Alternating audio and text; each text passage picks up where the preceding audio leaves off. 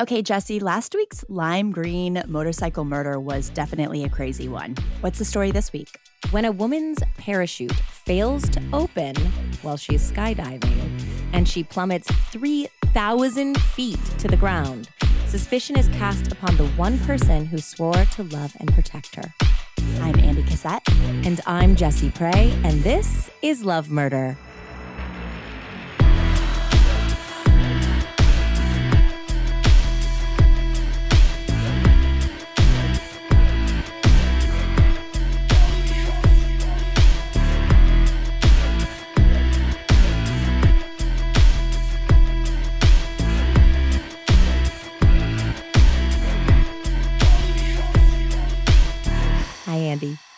Jesse. Welcome back, everyone, to Love Murder, a podcast about schemes, betrayal, and love gone fatally wrong.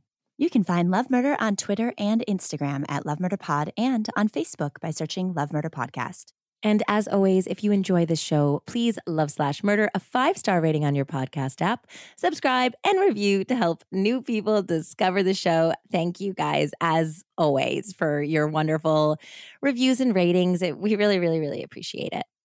So, we have a couple announcements. Number one, yes, we are going to be building out some bonus content finally. And one of the ideas that I have right now is doing a Love Not Murder series, and that will be all about relationships. And I want to hear your relationship stories. So if you have like a terrible dating story, a crazy ex situation, something that you think should be explored on Love Not Murder. I'd love to hear it. I also would love, Andy and I would love if you guys have relationship questions and you want to hear our take on it. Which we, Jesse's the best person to ask ever. I am like kind of the unlabeled like relationship therapist for my friend group. Yeah, it's amazing. so if you want to hear what we have to say about your relationship situation, just write to us. You can send us questions on Facebook or Instagram, or you can email us at lovers at lovemurder.love. Subject line love not murder. okay. Also, Yay! I didn't even say it yet, Jesse. Oh, okay. We are going to announce the CrimeCon contest winner. So, Yay! there we go. This year we did just a really easy social media contest tagging Love Murder and CrimeCon. And we are giving away two tickets to CrimeCon to one listener. And the winner of the contest, drum roll please, Jesse. Actually, I have the drums right here, but the winner is Amanda K. Yay! So, Congratulations. Amanda, you. we will see you in Vegas. Yes. And thank you so, so, so much to everyone who has entered. If anyone who has entered has any questions about how to get tickets, what we're going to be doing, where you can buy merch, please feel free to message us, DM us. Comment on the Facebook discussion group. We're going to have a few more contests with like new merch that we're launching at CrimeCon and so forth. So we're here for you. We want to make you enjoy the experience as much as possible, whether that's there or from afar. Yay! That's great. Thank you, Andy. And congratulations, Amanda. I'm really excited. I also would like to thank Melissa B., who recommended today's case.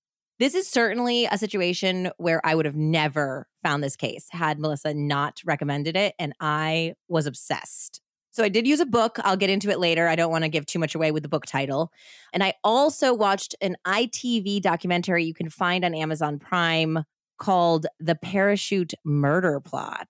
Whoa. Yeah, this one's intense, guys. So let's jump right in. I'm really curious about what the title of the book is now. I will reveal it Okay. mid episode.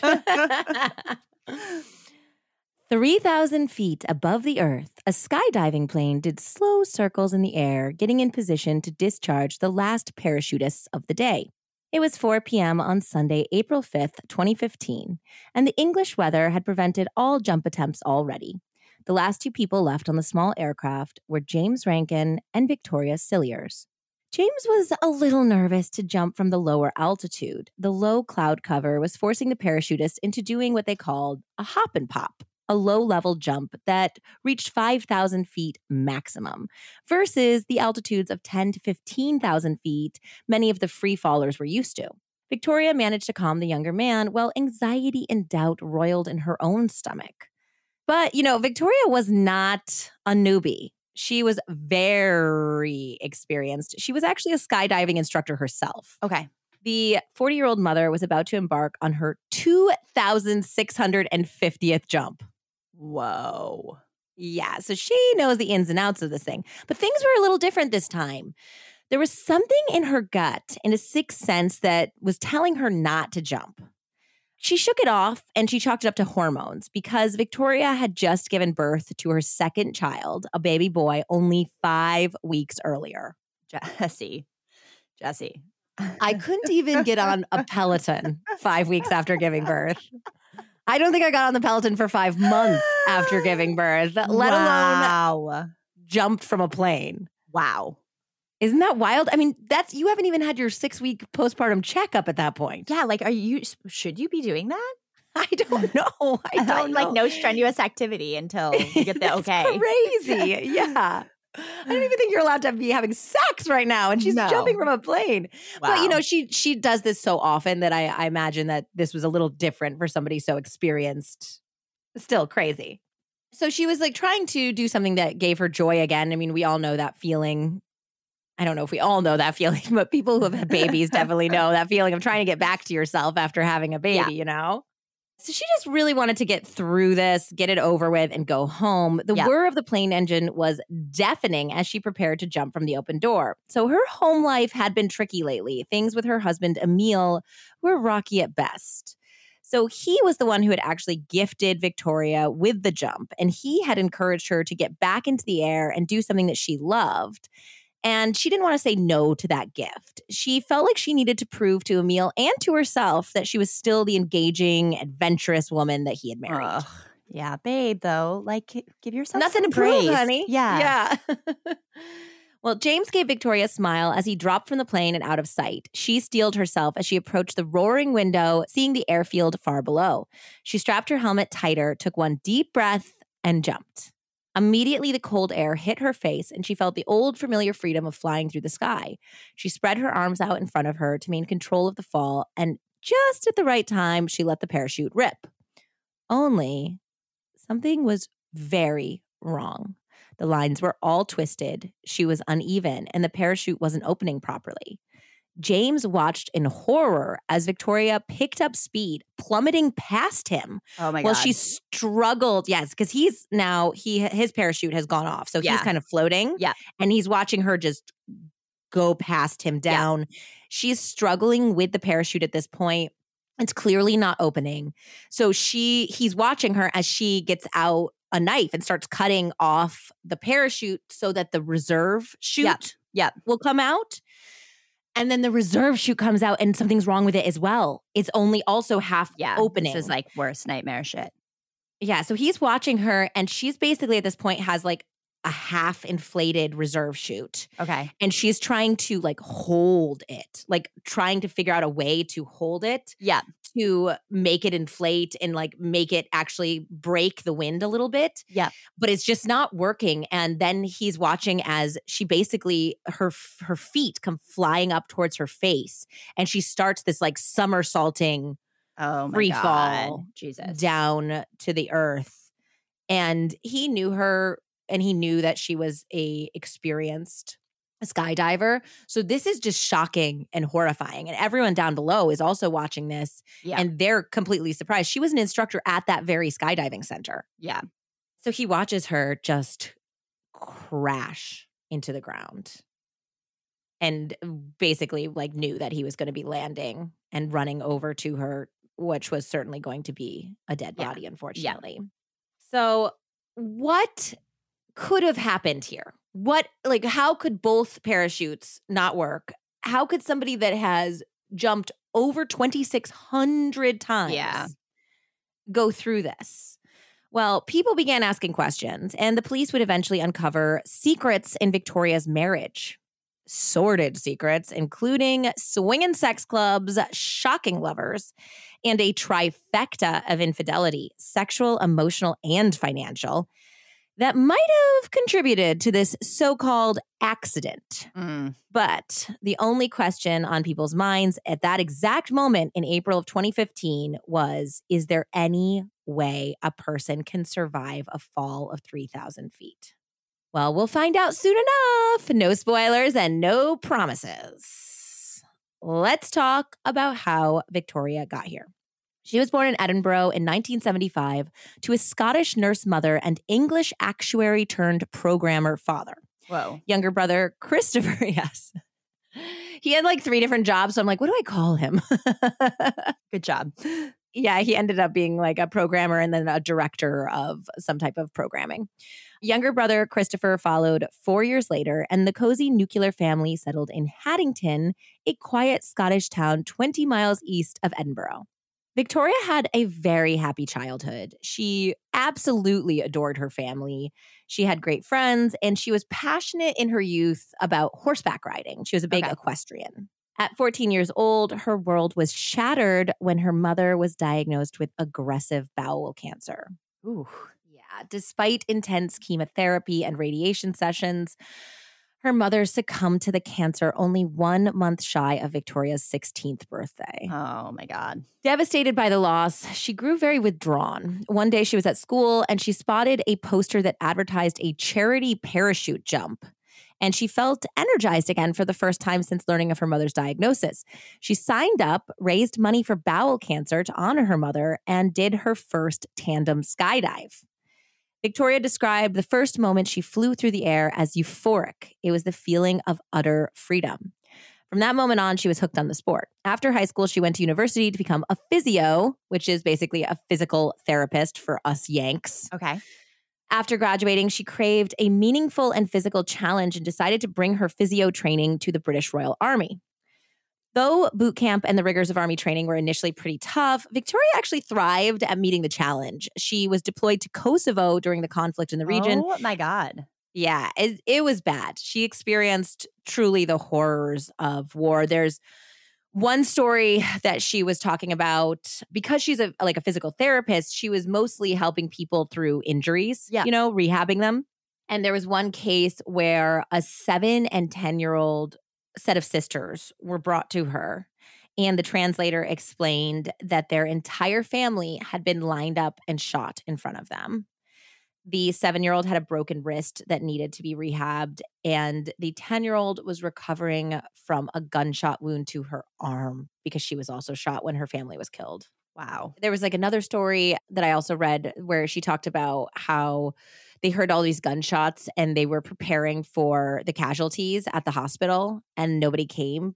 And she was wondering why. And then she realized it was because no one had lived. There wasn't any survivors. Whoa. Yeah. So it was pretty heavy. And so she returned. Um, and it was very hard for her to get back to civilian life, which I can completely understand. She talked about how she was like in the line at a grocery store, and this woman ahead of her was like, These lines are ridiculous. These queues are insane. This place is terrible. And like was just like bitching. And she wanted to like smack her and be like, only hours away. Like children are watching their parents die in front of them. You can stand in a line. Yeah. Yeah. Get over yourself, you know? I know. It really puts things into perspective. And I mean, it's like, I mean, it's going on right now in Yeah. Ukraine. There's always somebody who is suffering Way In the world. more. way more. And I think we all collectively need to, uh, you know, have a lot of perspective Yeah. and gratitude for, you know, if you guys are listening to this, chances are that you're not in a war torn region, hopefully, you know? Yeah. so anyway, it was it was really difficult because you know she was having this like adjustment period. Um, she ended up going to work for the Ministry of Defense at a rehabilitation center, where she mostly helped members of the military recover from injuries and surgeries. But she was experiencing a lot of burnout. I mean, I, I could imagine that type of deployment really takes a lot out of you. And one of her friends suggested that she should look into adventure training courses that were offered by the military to distract her, kind of infuse some in, excitement into her life. And she found that there was a skydiving course listed. And she remembered that amazing feeling of doing that charity jump. She wanted to get that glee again, that feeling. So she signed up for it and she figured out pretty soon that she didn't like uh, there's a certain type of skydiving I think that they do when they're teaching you how to skydive, which is like static line jumping. At least this is how Victoria learned. And I, we talked about this before. You've been skydiving, right? Yeah, but I did tandem because I I just did it in Australia. I like did what she did the first time. First time, yeah. How how was it? It was terrifying, but awesome. we jumped from like 14 or 15,000 feet. I mean, we were so high. So high. We were so Yeah. high. I could see the whole curvature of the earth, the horizon and the curve of it. It was insane. Above clouds, fell through the clouds. We fell for No, I hate this. I hate this so much. Yeah. I hate it. No, I am not this person. We fell for I think 30 seconds. which felt like forever. And then I was actually more scared when the parachute came out yeah. because then you're floating still from around the height that Victoria fell from, I think from like four to 3,000 feet, and you're gliding. But if the parachute at that point, like what happened to her, if the parachute gets gets messed up at that point, Mhm. then it's really hard to recover from that. yeah. And so my tandem guy was like a real jokester. And he was like cruising back and forth and pulling on the handles. And I was like, no, no, Like the whole time. I was like, I know, I don't want to do this. I, I liked the free fall. That sounds so scary. So that's basically what she figured out was that they were teaching her on static line jumping and they were like lower altitudes and she wasn't it was really scary and it wasn't she wasn't having a great time. And then one of the instructors was like, "You know what? Maybe you just like the accelerated free fall program and that was more like you're coming from 10 to 15,000 feet elevation." And she really loved that.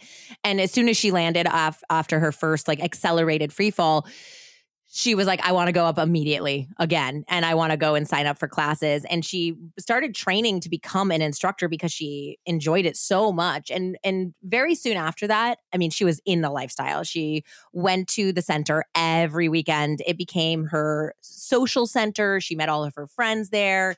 It was just the most important hobby in her life, you know? So at this point, she had a fulfilling career and, like I said, a hobby that checked all of the boxes for her. But her love life had hit a few snags. She had broken off an engagement with a perfect on paper guy who didn't actually thrill her. And then she had ended up marrying a man named Liam after dating uh, for just about a year. And Liam really seemed like the one for her because he was also in the military, like Victoria, and he was also a skydiver. So her previous fiance had been very resentful about all the time she was spending at the skydiving center and with those types of friends because he wasn't into it. Okay. And- but like you don't need to be into everything your partner's into. Yeah, you can appreciate the fact that that's her passion, you Yeah. know?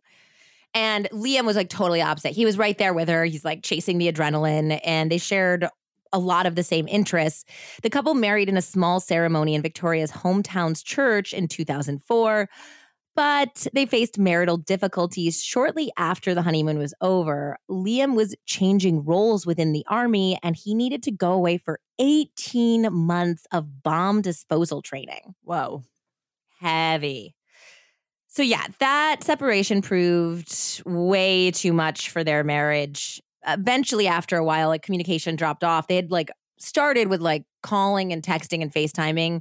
And then little by little, they were barely speaking. And he did come home eventually and their marriage got better. But after he returned home, Victoria found out that while he had been gone, he had had a, a pretty long term affair. It had gone on for months. Okay.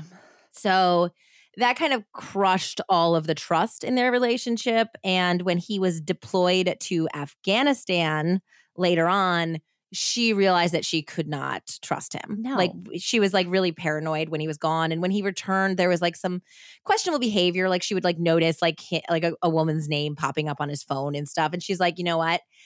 You might not even be cheating on me anymore, but the relationship has been damaged to a point where I can't be in it anymore. Yeah. You know? Yeah. So she said that the divorce was pretty amicable. Like they were just kind of both sad about it, you know, at that point. Like the, the the passion and the anger had gone. It was just kind of like this isn't working anymore. So Victoria bought a house. She completed her instructor training courses and she built a happy, independent life for herself. Not too long after her divorce from Liam, she met a man named Emile Cilliers while working as a physio. Emile was a unit PTI in the Royal Artillery who was recovering from extensive reconstructive surgery on his knee after a bad skiing accident. Emile was around 31 or 32 at this time, and Victoria was 35.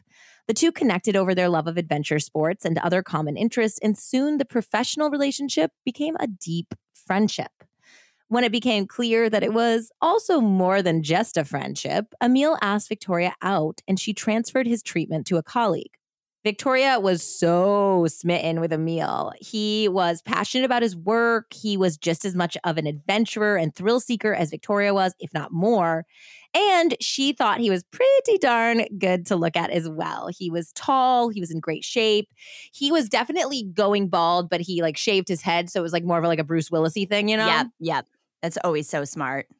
So smart. Go with the sexy Mr. Clean look Yeah. rather than the like comb over Yeah. guys. Yeah. so he was like a good looking man. She said that she really was attracted to his piercing blue eyes. And he was also very, very into Victoria. And she had just, you know, recovered from this marriage where there was infidelity and long absences. And it, it didn't seem like Liam was a very effusive guy anyway. So to have somebody who was like saying, I love you really early, wanted to spend all of his time with her, was like basically showering her with attention and affection. And like they had crazy good sex life, apparently. Like this was exactly what she was looking for after that marriage. Emile told her that he was in the process of getting a divorce, though he was legally separated and lived in the military barracks, which she also confirmed. After the infidelity, she wanted to make sure that she wasn't accidentally like shacking up with a married guy, you know? Of course. Yeah. So he was basically legally separated at this point. They were living apart. He also had two children with his soon to be ex wife, who he described as his world. Victoria was completely charmed by this and was really delighted when he told her that he would like more children. Since she was already in her mid 30s and she did know she wanted children, she needed to settle down with somebody who also wanted to have kids because it was going to have to happen sooner rather than later, obviously. Yeah. Fairly soon, they were talking about marriage, and Victoria wanted to meet his children before the relationship progressed. Emile's ex wife wanted to meet with Victoria privately before she'd allow her children to be with this woman, which Totally totally, makes sense. Totally. Yeah, absolutely. And Victoria totally agreed as well. She's like, "Yes, that that makes perfect sense. I'm happy to have a coffee date with you and get Yeah. to know you so that you feel comfortable with me around your children." So Emile had been born in Cape Town, South Africa, and he immigrated to the UK in his early 20s. He explained that he had worked at bars and clubs when he first arrived, which is how he had met Carly. This is the ex-wife. Okay. After only four months of dating, Carly had found out she was pregnant, and Emile had felt duty bound to marry her.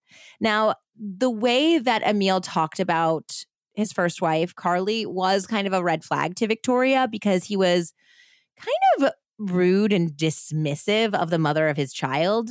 The way he told her about their relationship was very cold. He said that the couple went on to have a second child, but he had never loved Carly and he had felt trapped by the relationship. And he even kind of negatively talked about her wanting to stay home with the children. Like he was like, we got into all this debt because she refused to go back to work after the kids and she just like stayed home and spent all of my money and like was online shopping and stuff. So Victoria was like very kind of like put off by this. This was the first like red flaggy thing that was going on in their relationship. But she also was like, I don't know. I mean, I've talked badly about Liam. He cheated on me. So like, you know, people date and marry people that aren't great. So, you know, I'm not going to like distrust his version of events, you know? When she did meet Carly, she found her open and likable, but she was blown away at the end of their coffee date when Carly said, Oh, and I assume you know about the other children? Oh no. Uh, what? but other also, children? thanks, Carly. Thanks, Carly. Thanks, babe. That's when Carly dropped the bombshell that Emile had had a longtime girlfriend in South Africa whom he had two children with. However, the ex and the kids had since moved to the UK as well, so they were now local. Uh, secret children is a gigantic red flag. Huge red flag. Secret children. secret children. I'll put that on the top of the red flag list. Especially when you're already like pitching two non-secret children. Why not just say I have four children? I have uh, them from two long term relationships, you know? Yeah. Because he's hiding something. Uh huh. So Victoria immediately confronted Emile about his secret family, and he broke down, confessing that he was ashamed that he wasn't a part of his eldest children's lives, and he was afraid that if he had told her, she would have been scared off. Well, how is he not involved if they just moved to the UK? Yeah, it's uh, it's all very fishy. We're gonna get into it. Emile told her that his ex would not let him have anything to do with his kids, and that he was not an absent father by choice.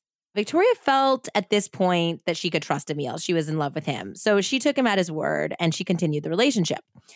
Unbeknownst to Victoria, however, Emile's version of events were far from the truth. Emile's South African girlfriend, Nicolene Shepard, spoke to the documentary filmmakers. So she's on the documentary. And she said that Emile had essentially ghosted his entire family when he moved to England. Wow. Yeah. So they had been teenage girlfriend and boyfriend. When they got together, Emile was 16 and Nicolene was only 13 years old. Wow. Okay. So they'd been together for a very long time. She got pregnant for the first time when she was 16. Yeah. They decided to stay together, have the baby, and plan a life together. And she said that he was just amazing. Like she was so obsessed with him. He was so handsome. He was so charismatic. This was her first and only boyfriend. And she said that there was a way that he had of being where he would lavish you with attention and love and presence and to the point where you felt like the only woman in the entire world. Yeah. As it was very love bomby, I would say. And then like somewhere in the middle of the relationship, I think it was after their second child was born, he completely changed and she discovered that he was compulsively unfaithful to her. Oh man. So, when the couple had been together for seven years, Emile decided to go to England for better job opportunities. And the plan was either he was going to bring the family over eventually, or if it wasn't working out, he would come back to South Africa having had um, more work experience. That was like it was going to be one or the other. More experience in something. yeah. Instead, he disappeared completely and never contacted Nicolene again well, for, for a little while. Wow. She said it was Emile's mother who took her out to lunch months later to break the news that Emile had gotten married in the UK and never intended on returning to South Africa or his family. Whoa. Also, I have a bone to pick with Emile's mother. Yeah. You'll see. There's like some stuff that happens later too, but I was like, if that was my son, I would be like, you man up and you talk to the woman who is the mother of your child. I wouldn't take her out to lunch and be like, sorry, my son got married and didn't tell you. Yeah. Also, like, good luck with my grandchildren. Yeah. What? That's so crazy. Nicolene was completely dumbfounded and devastated but no one was more upset than his children who had been completely abandoned. Emile's daughter is on the documentary and she is gorgeous, by the way. I'm sure be- if he's as good of a looker as everyone's saying. Yeah, she is absolutely gorgeous. And it's so heartbreaking. She's a, you know, a young adult now, but she's talking about how she had looked up to her father. He was like a hero to her. And one day he was just gone. And it was, it just was he disappeared. So eventually, Nicolene and the children did move to England. They moved there after Emile told Nicolene that things with Carly were not working out and that he wanted to be back together with her and be with their children. Now, this is after he had had children with Carly. So, Nicolene did move to the UK and she was having a relationship with him again. Oh, and that's when God. she found out that he actually hadn't left Carly. He was seeing both of them. And there was a moment where there was a confrontation and he basically had to pick between his, you know, old girlfriend, mother of his eldest two children, or his current wife, mother of his youngest children. So yeah, they were speaking Afrikaans, which is, you know, of course, the language of South Africa uh, or one of the languages of South Africa. And he was basically saying, I'll choose you. But he was saying it in a way that Carly couldn't understand, of course. so fucked up. It's so fucked up. And and basically Nicolene was like, you know what? No, no, I'm I'm done with this. I'm over this completely. I'm going to stay in the UK, but I'm going to build my life for myself and my children. But she never, ever prevented him from seeing his children. So, this whole like thing that he said that Yeah. she wasn't letting him see the kids was a Yeah. total lie. He was a deadbeat dad completely on his own, you know, Of course. cognizance. Yeah. of course, now Victoria doesn't know any of this. no.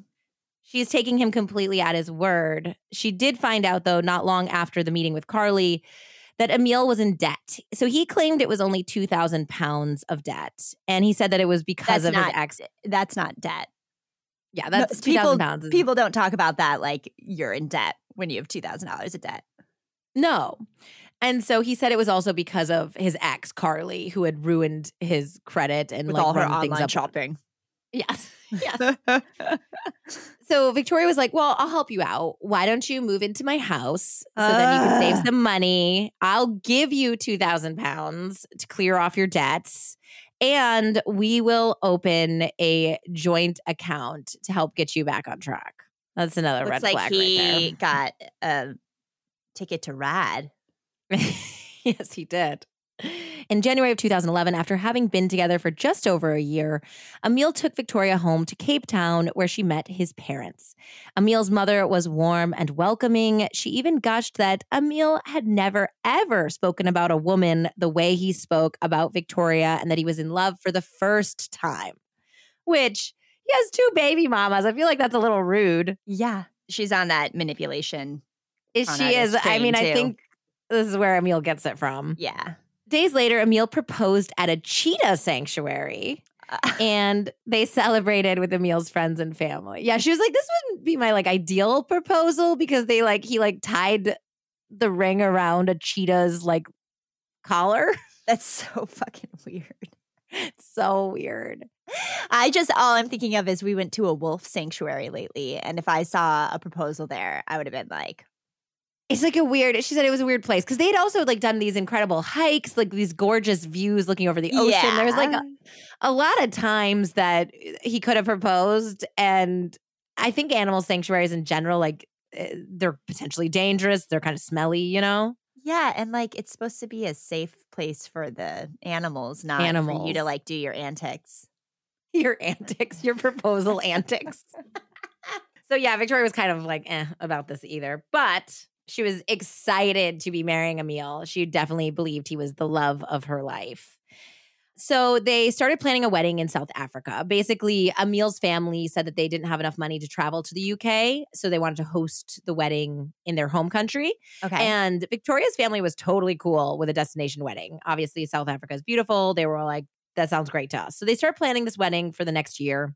And while they're planning the wedding, Victoria got pregnant, which was exciting. This is what Yeah. they wanted. However, in the first trimester, she miscarried.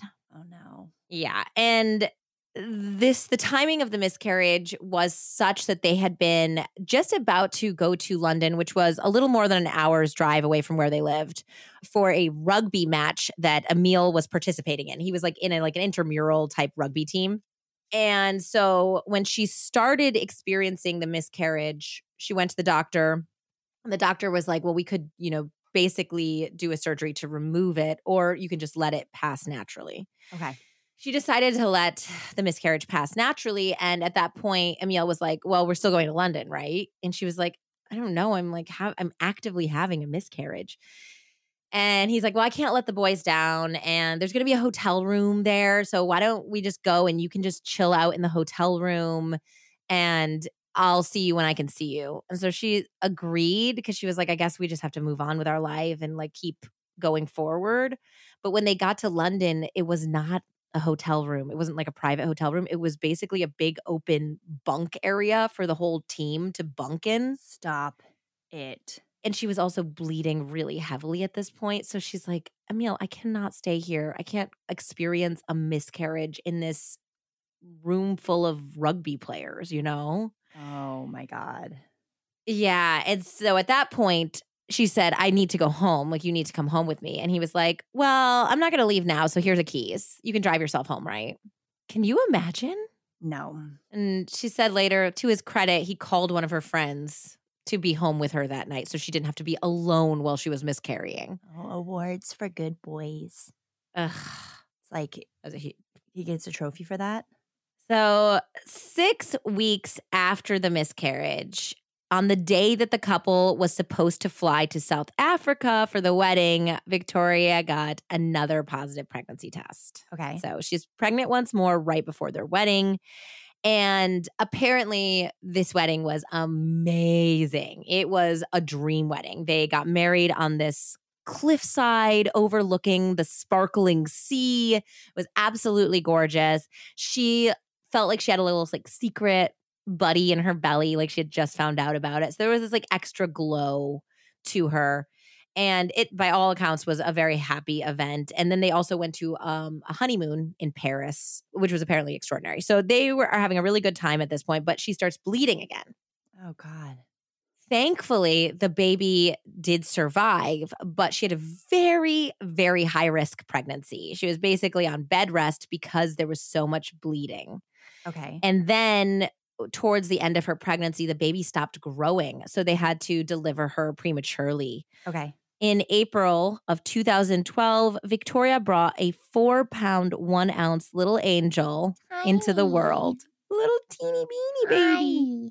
They named her appropriately April. And despite April's brief stay in the NICU, surgery for Victoria after birth, and then a two week hospital stay, the couple was unbelievably happy. So it, they went through a lot of hardships during this pregnancy and afterwards, but it was like a dream come true for Victoria. Okay. However, soon after arriving home, Victoria discovered that they were in a very bad financial way her money was going out of the joint account and it never seemed like Emile's was going in. He had a million reasons why he wasn't contributing to the household. He would say, There was a screw up at work. I didn't get paid. There must be a problem with the bank. I transferred it. I don't know where it is.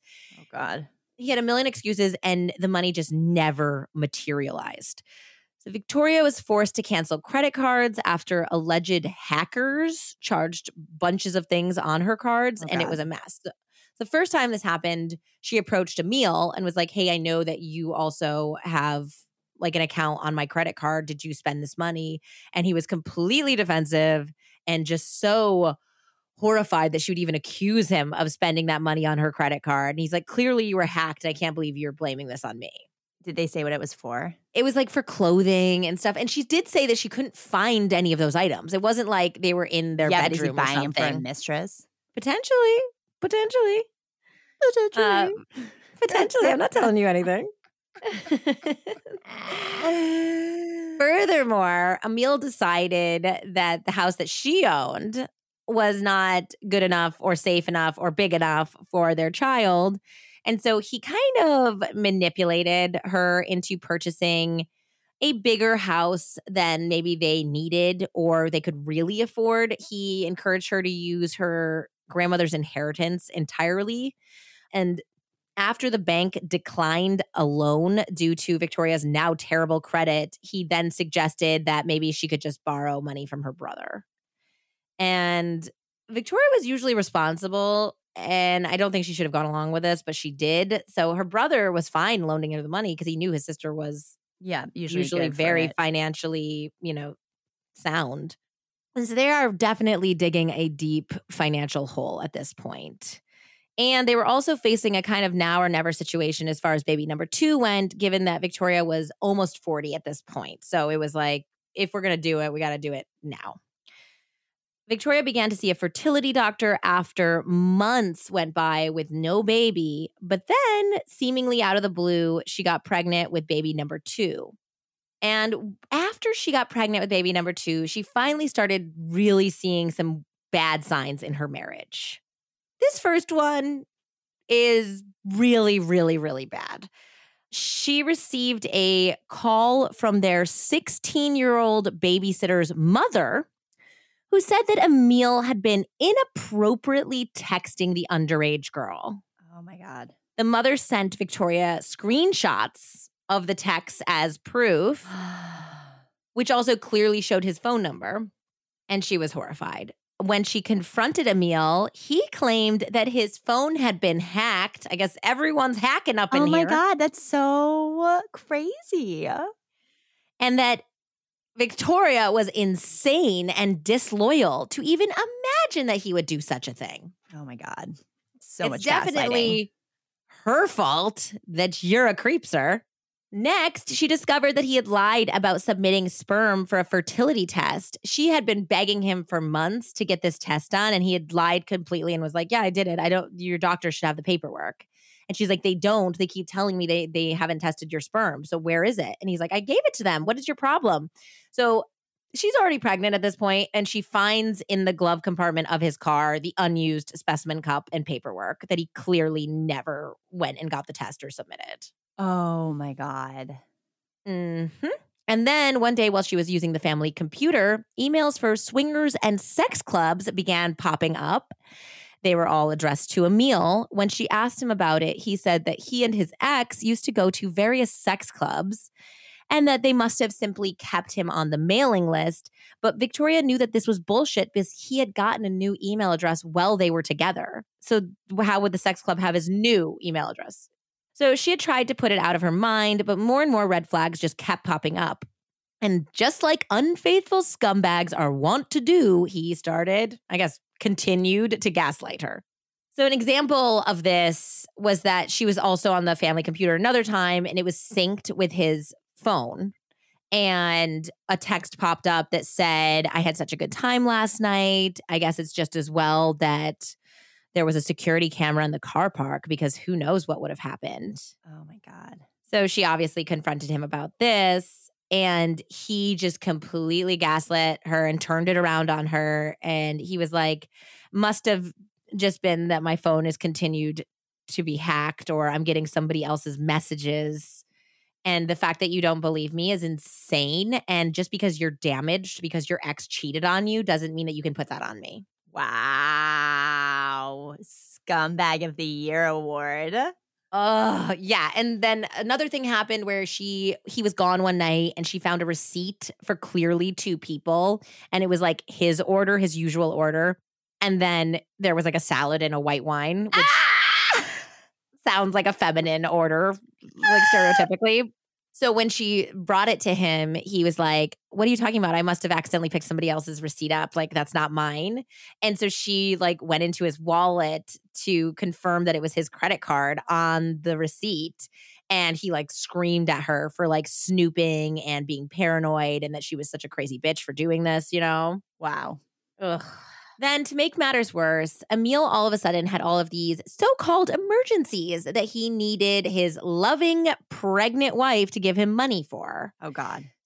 She said that his father needed to have emergency surgery in South Africa. And, you know, he was too proud to ask Victoria himself, but could she give some money to Emile to give to his dad? So she gave him a thousand pounds for that surgery. She also had to put in 500 pounds to get Emile's car out of an impound lot because he had failed to pay his insurance. And then this one is this is not about money, but this is just so humiliating. They were at a party, and again, she is very pregnant at this point with her second child. And all of the people at the party had put their phones down together on this table while they were talking and, you know, drinking and having a good time. And all of a sudden, there was an alert on one of the phones, and this woman leaned over and she goes, Ooh, somebody's got a Tinder match. Whose phone is this? And Victoria looked over and Emile looked over at the same time, and it was Emile's phone. And she said that everybody at the party, when they realized it was Emile's phone and he's sitting there with his pregnant wife, they just went completely quiet. Oh my God. Yeah. So on the way home, of course, she was like, That was so humiliating. Why are you on Tinder? What's going on? And he's like, What? It's just my mates, you know, put me on it as a laugh. It's just a joke. Oh my God. You guys, love murder tip. No one is ever on Tinder as a joke. Ever. Ever. I feel like whenever these guys are caught on Tinder, they're always like, I don't know, it's just a joke. My friends made me do it. My friends thought we it would be so we funny. just swipe left or right at a bar when we're out. Like it's like what? Yes. Victoria at this point was exhausted, heavily pregnant, and just didn't even know what she was going to do with her marriage. When Emile announced that he was going on an Austrian ski vacation by himself for two weeks, Doubt it. not yeah, not Doubt even it. arriving home until the day before Christmas when they have a toddler and she is insanely pregnant. She like barely fought him. She was like, "Fine, go. Yeah, I don't even know what to do with you Yeah. anymore." You know. In Victoria's perspective, she hadn't done enough work to repair her first marriage. She felt like she had really just like let it fail rather than going to therapy and figuring things out with Liam. And she was not willing to completely abandon the father of her children.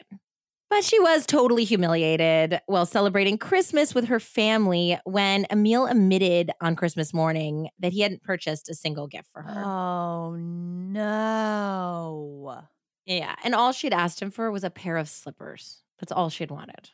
And her stepsister was opening like literally 20 presents from her fiance. And he was explaining the meaning behind each gift. I mean, presents are overrated, but that's like really horrible.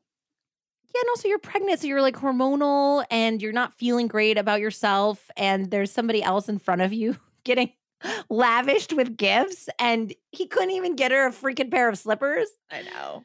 Dude. It was but he doesn't care. rough. He does not care. And she said it was even worse that he obviously didn't get anything for April either, but no worries because she had. But he wasn't even paying attention when April was opening her presents. They have a, like a two year old, Yeah, and she's opening her presents. picture. And he's on his phone. She said he was glued to his phone the entire holiday. And then he just announced, oh, turns out I have to go to an Army Reserve training over New Year's. So I'm not going to be home with the family. Once he arrived, he told her that there was no Wi Fi on the military base so that she would not be hearing from him for the duration of his stay for his so called training. Now, obviously, I think at this point, Victoria had transitioned to pretty much full civilian life. I think she still worked at the Ministry of Defense uh, Rehabilitation Center, but she wasn't like active military at this point. But she has so many friends who are, you know? So she knew one of her girlfriends had actually been stationed at that base in Germany, the one that he was claiming he was at. And she was like, So, how is the Wi Fi service Oh, there? God. And her friend was like, The place is massive and the Wi Fi is great. It is totally wired. You should have no problem talking to Emile Uh, AKA. lying. yeah. So when he returned, Victoria did try to talk to him about the disintegrating relationship. And he totally brushed her off. And then later he emailed her and said that he wasn't sure if he wanted to continue being in the marriage through email. That's Apparently, he was like in the house. They're both in the house at the same time, and he's emailing her. And she just was like, Can you not email me? I'm right here. Can you talk to me? And he's like, I didn't want you to get like overly emotional about this. No wonder she wants to jump out of a plane at five weeks postpartum. I would too, right? yeah. They decided that they were going to like try to stay together until their next anniversary, which was occurring that September. So this is like January at this point. And he said he'll, you know, he'll work on it. And he denied that there was anyone else in the picture, but she knew that there was because he she kept seeing the name Stephanie popping up on his phone and they didn't have any mutual friends that were named Stephanie. And when he left her for the night on Valentine's Day, she knew that there was somebody else, especially because she had seen an email come through for him that was like confirming his ballroom dancing lessons on Valentine's Day. Oh was- my God. He is with her. bold. Bold. She said later about Stephanie this time in her life. of age? Stephanie is of age, thank goodness. She said later, Emile had driven me to a point where I didn't even recognize myself anymore. The woman I used to be would have stuck up for herself, would have gotten out of the relationship that was so clearly toxic. The woman I was now had no confidence that she could look after herself, let alone her children. His constant lying and the fact that I had never dealt with it made me feel weak. His infidelity made me feel totally worthless. What was wrong with me that two husbands had thought so little of me that they'd both cheated? And every time I raised a concern about his behavior, he turned it back on me until I felt like it was my fault. I had reached a point where I felt like I was just going through the motions each day for the sake of April. I'm going to need some help with the baby, I thought to myself. I can't just end our marriage now. And if he is prepared to be honest with me, if he admits or explains his behavior, if he changes, perhaps we could still have a future together. Wow. Ugh. Well, only days after Valentine's Day, she gave birth to a beautiful baby boy named Ben, whom she named entirely on her own because Emile was so checked out of their marriage that he didn't even care what she named their child. Wow. Was he at the birth? He came to the birth, but she said he was on his phone the entire time. That's so disgusting. One night when Ben was almost a month old, Emile informed Victoria that he was going to go stay at the military barracks instead of staying at the home that night. And he said it was because he had an early morning. And she was like, It's almost 10 o'clock at night. You can't just stay here and go in the morning, which also I would be like, No, sir, you're staying home because we have a one month old who is breastfeeding and probably not sleeping through the night and a toddler. I need your help, you know? Yeah. So she said that she was breastfeeding Ben upstairs and she could hear him kind of like rooting around in the kitchen doing stuff before he left. And then, like, after 20 minutes of God knows what, she heard the door slam and he was gone. So she woke up early the next morning and she got up to put the kettle on for some tea and get April ready for preschool. And while she was in the kitchen, she realized that she smelled gas. What? Yeah, she smelled a lot of gas. So she luckily had not turned on the stove at this point. She knew where the gas pipe was and she discovered what looked like blood along its handle. And Emile had recently cut his hand. So she thought, seeing the blood on it, that maybe he had adjusted the gas lever somehow. So she texted him to ask, and he wrote back, Well, that's weird. Is the stove working? She's like, uh, I'm not going to turn on the stove and blow the entire house up to check if the stove's working. Why would you suggest that? Oh my God. So Victoria called the gas man who revealed that the gas pipe had been opened. He said maybe a bolt just got loose. I don't know. This it could happen and he tightened it closed. Terrifying. So Victoria did have a weird sinking feeling that obviously Emile had tampered with it somehow. So she texted him, Are you trying to kill me?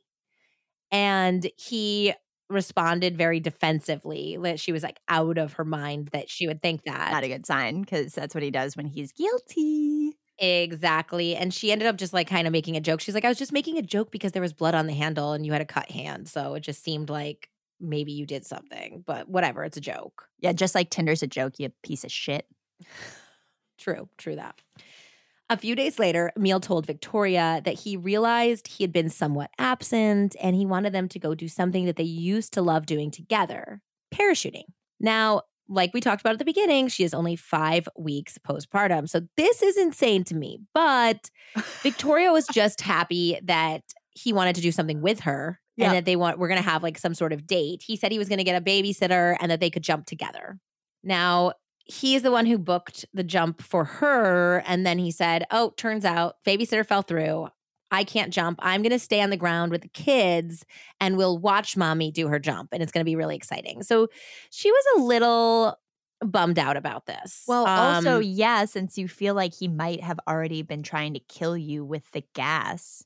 Yes. And it was a shared hobby of theirs. They did this a lot while they were, you know, first dating and first married.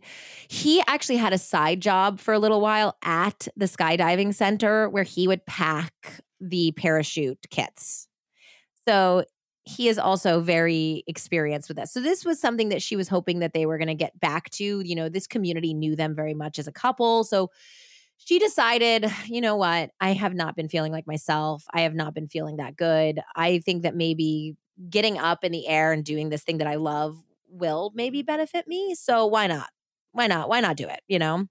So they ended up going on Saturday, April 4th. And she had to rent a parachute because she hadn't been skydiving in so long that apparently her AAD, which is automatic activation device, was out of date. And now this AAD is responsible for deploying the reserve parachute if it notices an abnormally fast velocity at a low altitude. Okay. So it automatically would deploy it. Yeah. So obviously it's something very important. This needed to be sent back to the manufacturer to get serviced. So she had to rent from the skydiving center instead. So that Saturday, the weather was not so great. So she checks in, she rented her parachute, and the family of four was left to wait. So they have a very little baby. He's only five weeks old. And a toddler kind of like running around getting bored, waiting for mom to jump. And at some point, April needs to use the bathroom. So he has Victoria's parachute, the rented one, on his back. He's like holding it over his shoulder.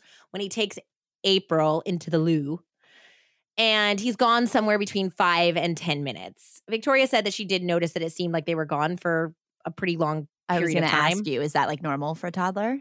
I, I, mean, I don't think so. Okay. I mean, it can take long, but she felt like it was a longer time than necessary. And then when they got out of the bathroom, at that point, the skydiving center said that the weather was too bad. It was getting too late. They were going to cancel all of the jumps for the day. So you have to come back tomorrow and jump. Okay. And they basically went home at that point. Emile convinced her not to wait in line to return the parachute kit. She had a locker there because she had been an instructor there. So he said, just put the rented kit in your locker, and then you don't have to wait now in line when our kids are getting restless and they want to get home. And then you don't have to wait in line tomorrow morning when you want to pick up your parachute. It'll just be there waiting for you. And you're an instructor, so they're not going to care that you keep a rented parachute out overnight, you know? So at that point, she's like, okay, sure i mean that that all makes sense to me and she said that they went home that night they put the kids to bed and they actually had a really nice evening they watched tv together they were cuddling on the couch and for the first time in a very long time she was like you know what i think that our marriage might just actually work it might actually work out so the next day sunday april 5th he stayed home with the kids that day because they decided that if the weather wasn't good enough for her to jump they didn't want the kids hanging out at the center all again all day so he stayed home and she went to jump by herself. And it was a similar thing. The weather wasn't great. And that's when they decided that any of the runs that day were going to be hop and pops, which is why it's at such a low altitude. And she and that guy, James, were the last ones to jump for the day. And he went first, and then she was after. So she took the the rented kit out of her locker and she went up in the plane and she jumped out of the plane at an elevation of 3,000 feet. We are now back to the beginning and the moment that Victoria realized that both chutes were malfunctioning and she was desperately trying to hold the reserve parachute in a way that would slow her fall. It was half inflated, but it was doing nothing. She was panicking, but there was also a voice inside her that was saying, Your kids need you you need to figure this shit out right now. Yeah. And she is an incredibly experienced skydiver and an instructor. So she knows everything about parachuting safety. So she's trying to do every maneuver that she can think of, but nothing is making a difference. And as you said, you know, that was your fall was like 30 seconds. Think about how little time she has to actually be thinking about this and trying to fix this oh situation. Oh my God. Yeah, no. If she's jumping terrifying. from 3,000 feet. Yeah. So she doesn't even know. She's not even looking at the ground. She said she was spinning, so she couldn't see the ground. She didn't know how close it was. And she's just desperately trying to do everything she can to slow her fall down, but it's n- not working. She's just falling faster and faster to the ground below. And then out of nowhere, there was a metallic bang, and everything went black. But Andy, she survived. Oh my God. Isn't that miraculous? Miraculous. That is wild. It's insane. So, the book that I use for my primary source this week is I Survived by Victoria Cilliers. I can see why you couldn't um, uh, say yeah, the title. I Survived I and then sorry, more spoilers, guys. The other part of the title is I married a charming man and then he tried to kill me. A true story. Oh my god, I'm obsessed with the subtitle. the subtitle. Not holding anything back there, Victoria. it's a great book. I read it in one day. Thank you also to Melissa for recommending yeah. the book. I was completely stuck on this story. I could not I could not put it down after I started reading this book, guys. It's phenomenal. Highly recommend you get this book.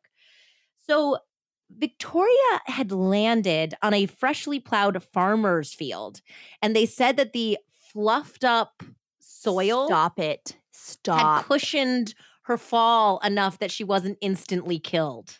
Oh my god. This story is so wild. So it was just by sheer luck that she landed in a farmer's field that had been recently plowed. The skydiving center employees had been so sure that Victoria was going to be found dead that they had actually brought a body bag of course with them to go collect her. Of course, wouldn't you have? 100%. There's no way I would believe in a million years that somebody could fall 3,000 feet from a plane and survive. Oh my God. So in her book, Victoria wrote that she smelled dirt first. Like she came to and she was like realized she was in dirt and she smelled it and she said that she could wiggle her toes and fingers. So she's like, I'm alive and I don't think I'm paralyzed.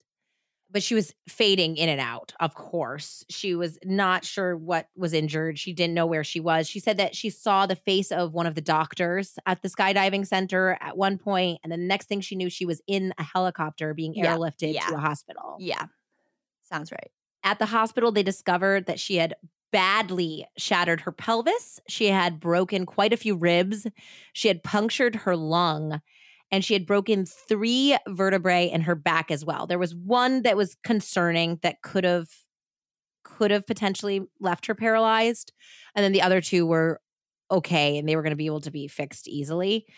So she was badly broken, but alive. And I mean, I can't believe that that's all the damage. I can't believe that she didn't have any brain damage. Seriously. I mean, she had her helmet on, I guess, but still, that's crazy. That's why you always gotta wear your helmet. 100%.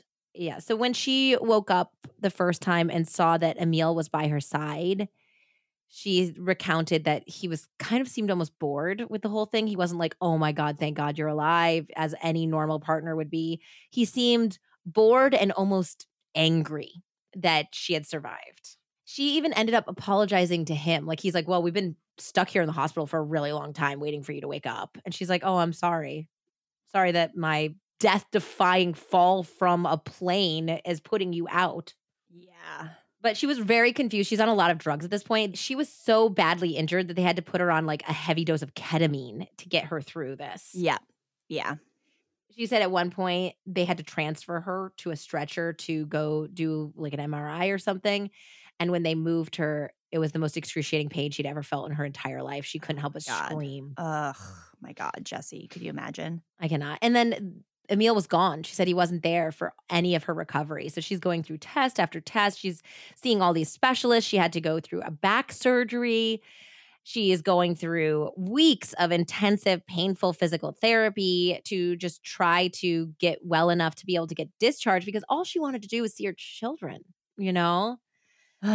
Can't see her babies. She also had been breastfeeding. She's only five to seven weeks during her, you know, stay in the hospital postpartum. Which you remember those early days, your body screams for your baby. Yes. You know? Yes. So she is going through this very emotional, terribly physical thing, but she's also being deprived of being around her children at this point, which is emotionally devastating her and her hormonally her body is going wild and the only time that Emile insisted on being with her was when she had a- an appointment with a psychologist, and the psychologist was trying to ascertain how her marriage was, how her emotional state was. Yep. And apparently, Emile insisted on sitting in, and he's like, "Our marriage is great, everything's great." And Mm. she like didn't fight enough to talk to the psychologist one on one. So they had no idea what was going on really in her marriage. But she also is such a badass. Like she's so determined. She had so much grit. And it probably also because she understood physical therapy from being a physio herself. She ended up getting through three months of like hardcore physical therapy in two and a half weeks so she could go home. Uh, yeah, but that's so that's on brand for her.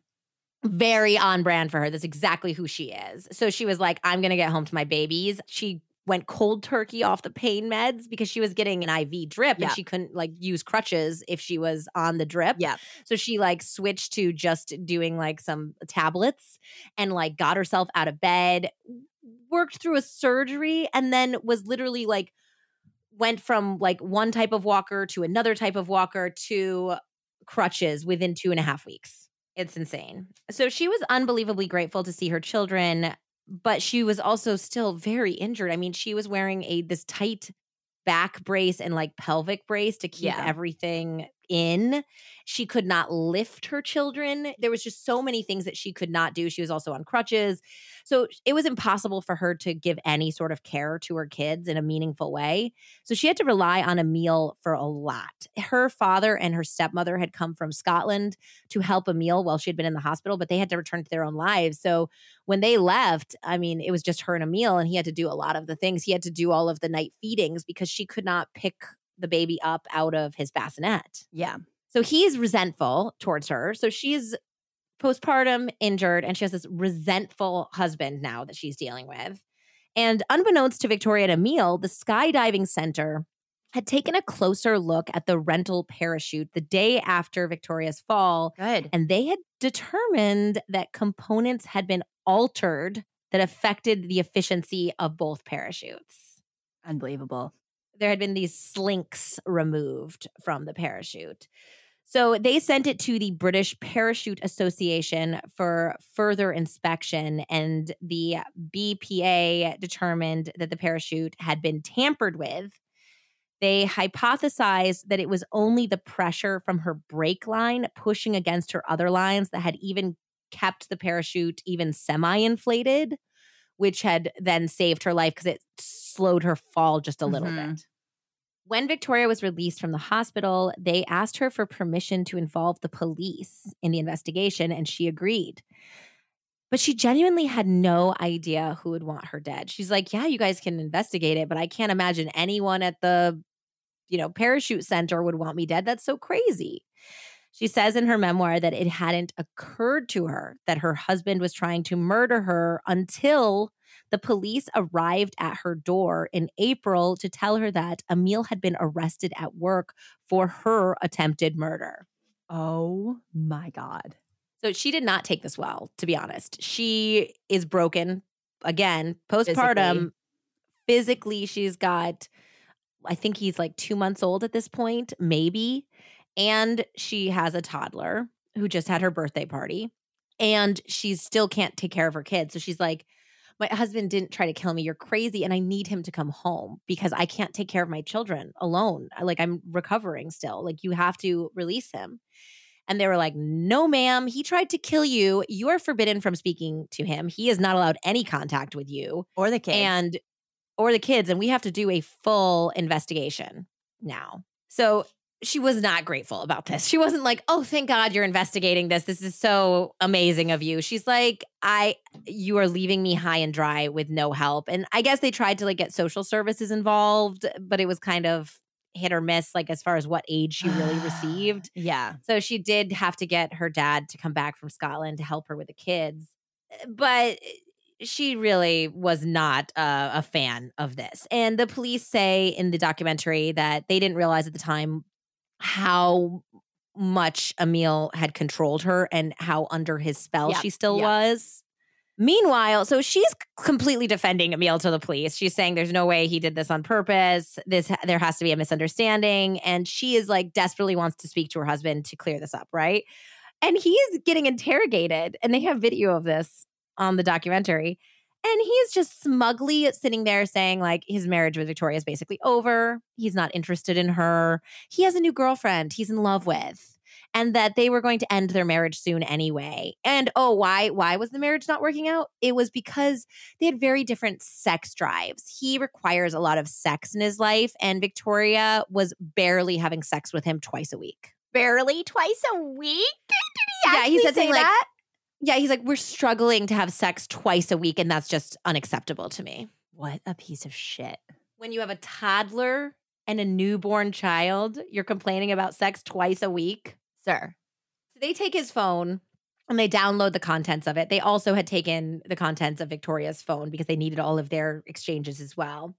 On Emile's phone, they discovered over 32,000 WhatsApp messages between him and his mistress, a 30 year old Austrian woman named Stephanie. Emile had met Stephanie on Tinder in November of 2014. She was an attractive young blonde who was also interested in adventure sports and loved skydiving. Oh, Rude. My God. The two were hot and heavy, exchanging what were described as 50 Shades of Grey style messages up to 725 times a day. Oh my God. No There's wonder he so was many glued to his phone all the time. That's a full time job. It's a full time job. Stephanie knew that Emile was married with children, but he told her that they were in the process of divorcing because Victoria had cheated on him and Ben wasn't his baby. Ugh, that is a gut punch. You find out your husband's unfaithful and that he told his mistress that you had cheated and that your baby wasn't his. Oh my God. Well, most damning for the investigators were a couple messages in which Emile stated emphatically that he would literally do anything to be with Stephanie. And that in January, he had messaged her that after April, he would be free completely to see her at any time and have spontaneous dates. So, two months before the accident, he was telling his mistress that after April 1st, I'm going to be uh, free to do whatever we want. Uh, so the detectives took this information back to Victoria, who, like I said, had been staunchly defending Emile, as well as proof that all of the money she had given to him for emergencies, as well as, you know, whatever he had drained from their joint account, had been used to fund lavish ski trips and fancy vacations with his girlfriend and lots of salads and white wine. Victoria finally broke down and told them all about the fights about money and infidelity. And she also told the investigators about the suspicious gas leak only a week before her fall from the sky. The detectives were able to find evidence that the gas lever had indeed been tampered with. They found a wrench like tool in Emile's toolbox that fit the scratched grooves on the gas lever. There was now proof that Emile had been trying to kill his wife with his own small children in the house. So he was fine with them dying as well, apparently. Yeah. Yeah, he's a total scumbag. In January of 2017, Emile was formally charged with two counts of attempted murder and a reckless endangerment charge for the kids with the gas good, leak. Good. Victoria was an extremely reluctant witness. She was still holding out hope at this point that the allegations were untrue and that she would be able to reconcile with Emile. The ITV documentary is a good companion piece to Victoria's memoir because the whole time I was reading Victoria's memoir, I was shocked at how alone she was and how in the dark she seemed about the investigation and the prosecution the prosecution's case rather because in previous cases it seemed like the detectives and the prosecutors usually work very closely with the victim or victim's family. Yeah. So I I just didn't know why she was so out of the loop. And when you watch the documentary, the d- detectives kind of give their side of it which was essentially that she didn't want to cooperate with the investigation because she still didn't totally believe that Emile did it. How could you how could you believe that right out the gate? That a You- bunch of people you don't can't. know are coming and telling you that your husband's been trying to kill you multiple times. Yeah, and and think about it, you're postpartum, you're completely broken. You need him, you're still in love with him and you're like, "Yes, he did some bad things, but he's still the father of my children."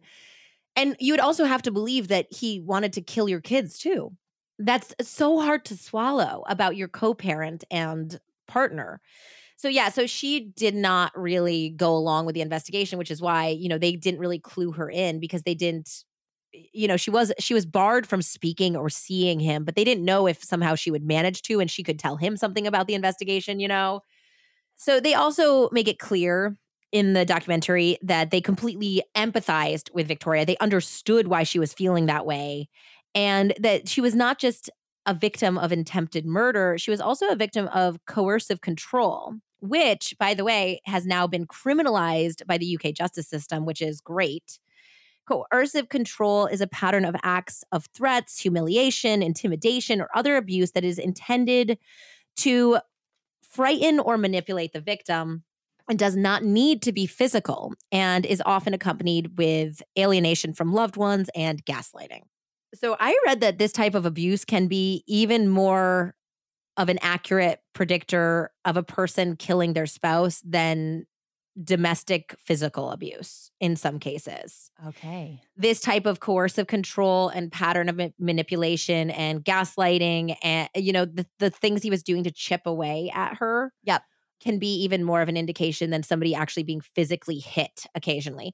However, those two behaviors very often go hand in hand. So it's kind of hard to parse through which one is a more of an indicator.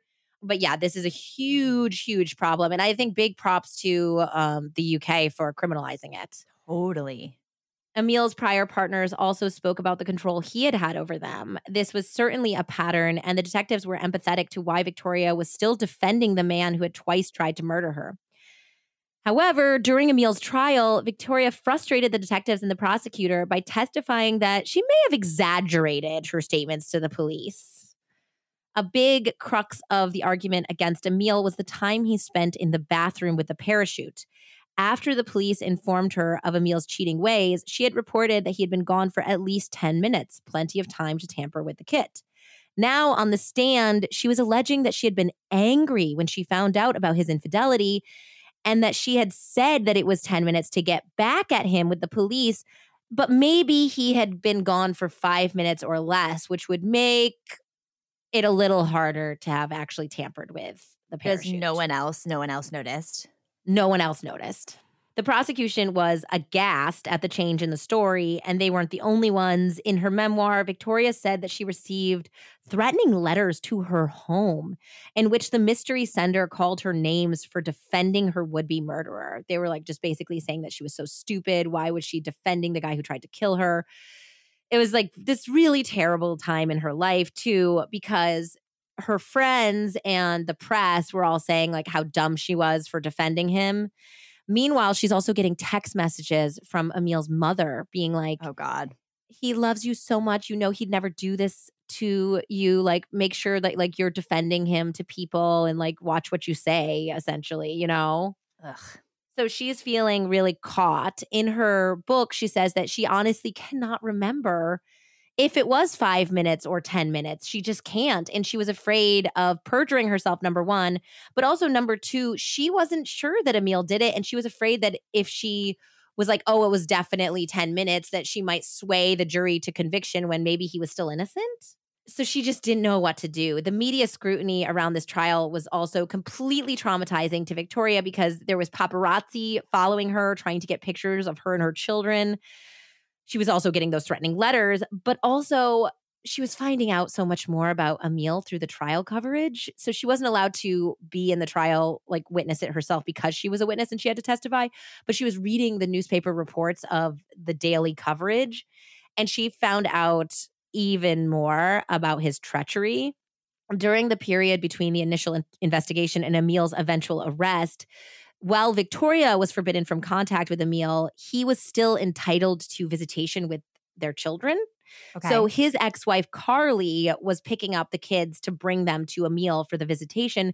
During this time, Victoria kind of considered Carly a friend, okay. you know, pretty loosely. She said not like a close friend, but they were very friendly. So Good. she was shocked to discover that Emile hadn't just been sleeping with his girlfriend.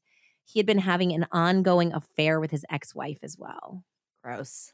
Yeah, the prosecutor showed Carly and Emile's text messages back and forth.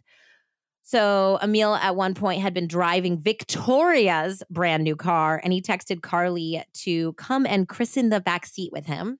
And then when Victoria was in the hospital recuperating from the attempted murder, he texted Carly that he was looking forward to seeing her that night and they were going to quote fuck twice tonight. Oh, my God. Well, she also discovered through the trial coverage that her husband had been a frequent guest at a sex club and had been soliciting sex workers as well. He had texted sex workers requesting bareback sex for 100 pounds and then followed up like the yeses with another request to film it. Oh, my God.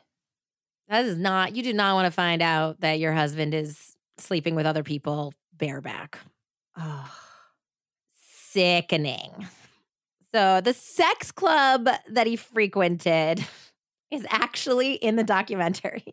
Oh my God. Stop. guys, guys, I got to tell you, this gives this story the much needed comic relief because we have like a very like BBC investigative journalist, like host woman who is going to this sex club. And it's not like a sex club. It's like a guy's house in like a residential neighborhood.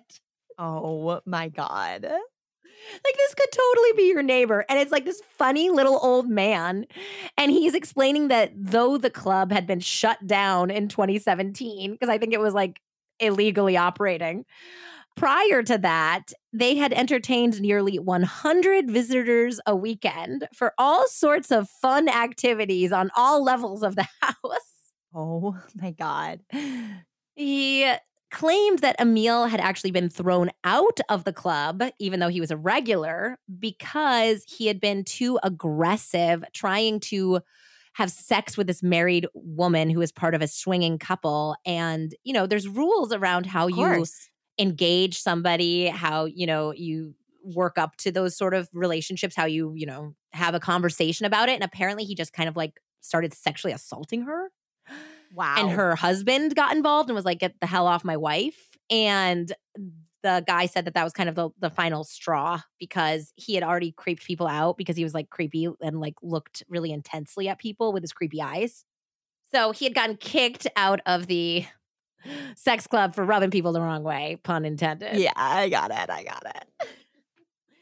Emile's favorite part of the club, according to the proprietor, had been the glory hole wall, which he showed to the documentary cameras. The glory hole wall is in the documentary and it's painted with the sign Donkey Dick's Glory Hole. Oh my And so God. He's explaining it to her like, well, the men put their dicks here. Like she's like, uh huh, okay, yep, you don't need to explain to me how a glory hole works. And he's like, that's just a bit of fun. Anyway, back to the trial. So she's finding out all this stuff through the trial coverage.